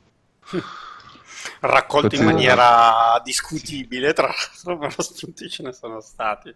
Beh, il fermento su, sul mondo si è visto un, una miliardia di giochi spuntare come Eh, funghi. eh, quindi- La storia la si conosce da anni. Grosso modo la trama del Non gioco. spoilerate, non spoilerate. Boh, non credo sia realistico pensare a una cosa del genere. Uh, Castagir chiedeva, più una domanda che è una riflessione. Tutto è migliorabile all- all'infinito. Non sarebbe il caso di fissare un punto di arrivo uscita del gioco per poi migliorarlo con patch futu- futuri al post uscita? Era quello che diciamo prima. Detto sì, è vero che uno può puntare a migliorare continuamente, che lo fanno tanti giochi, però qui ancora dobbiamo uscire. È un, è un problema se a un certo punto non decidi di, di stoppare il- l'improving costante e passare a finalizzare, consolidare e quindi rilasciare. Sì, sì, sicuramente. Smith, vuoi aggiungere qualcosa? Perché Marco lo vedo No, particolarmente. è che loro lavorano anche sul fatto, ok, facciamo una nuova tecnologia, facciamo che questa nuova tecnologia vada sopra la vecchia tecnologia, facciamo quindi che alcune cose utilizzano la vecchia tecnologia, alcune la nuova tecnologia, e poi convertiamo pian piano tutte le cose vecchie alla nuova tecnologia. Mm, mm. Probabilmente a un certo punto diranno sì, usciamo tutto quanto, 100 sistemi, quello che ti pare, ma pian piano in background continueranno a evolvere. La mia idea è quella, però boh, la storia sarà arbitro e Dovremo- deciderà dovremo- per noi, insomma. Uh, poi c'è la domanda di Smith: non sarebbe meglio una volta finito il sistema Crusader fermarsi e aggiungere tutti i pezzi e se una volta è comprato aggiungere tutti gli altri sistemi? E la parte di, di esplorazione come la fai? Beh, La parte La fai a di raggio. come la fai? Eh, ma la parte Beh, di no, eh, bisogna anche- passare da un sistema all'altro. No, no, Il quello sono d'accordo anch'io. A livello di gameplay, eh, per riuscire a sviluppare il tutto conviene, tra virgolette, già estendersi e poi completare il sistema lo puoi fare, tra virgolette, un po' più avanti, però mettere i sistemi che sono già lontani tra di loro, secondo me, aiuta anche solo a rendersi tec- tecnicamente conto dei problemi che ci possono essere. Perché sai, faccio un pianeta con le sue 24 lune, ok? Dici, ah, sono come avere 25 pianeti. Eh, poi però ti rendi conto che in realtà per metterli tutti vicini ti bastavano la precisione a 64 bit o a 32 bit. Per metterli a distanze di due sistemi totalmente diversi, eh, allora sono cazzi, sono cavoli perché magari devi passare a virgola mobile o cose che non avevi considerato prima. Quindi, eh, Eh sì. boh, non lo so. Mm, sì, Non è- concordo con voi comunque. Eh, l'unica cosa che adesso mi è passata di mente è che mi è passata di mente. Volevo dirlo. È passato. Eh, vede che non era particolarmente importante. no, era... Vabbè, andiamo avanti. Scherzo, scherzo. Sì. Eh, no, c'è l'ultima finita, perché poi c'era Ster che chiedeva se abbiamo risposto alle sue domande. Abbiamo fatto un po' Eh, tardi. po' quindi ci tardi. siamo. Eh, l'unica cosa mi piacerebbe un attimo eh, tornare un attimo indietro perché c'era eh, Sterpi TF45 Channel che mi diceva eh, quando parlavo dell'hype 40 eh, del Squadron 42 Ah, eh, che mi faceva una visione scusa che ti interrompo un attimo. Riguardo alla questione dei più pianeti, tempo fa uscì un'intervista su Game Star, Sì, probabile.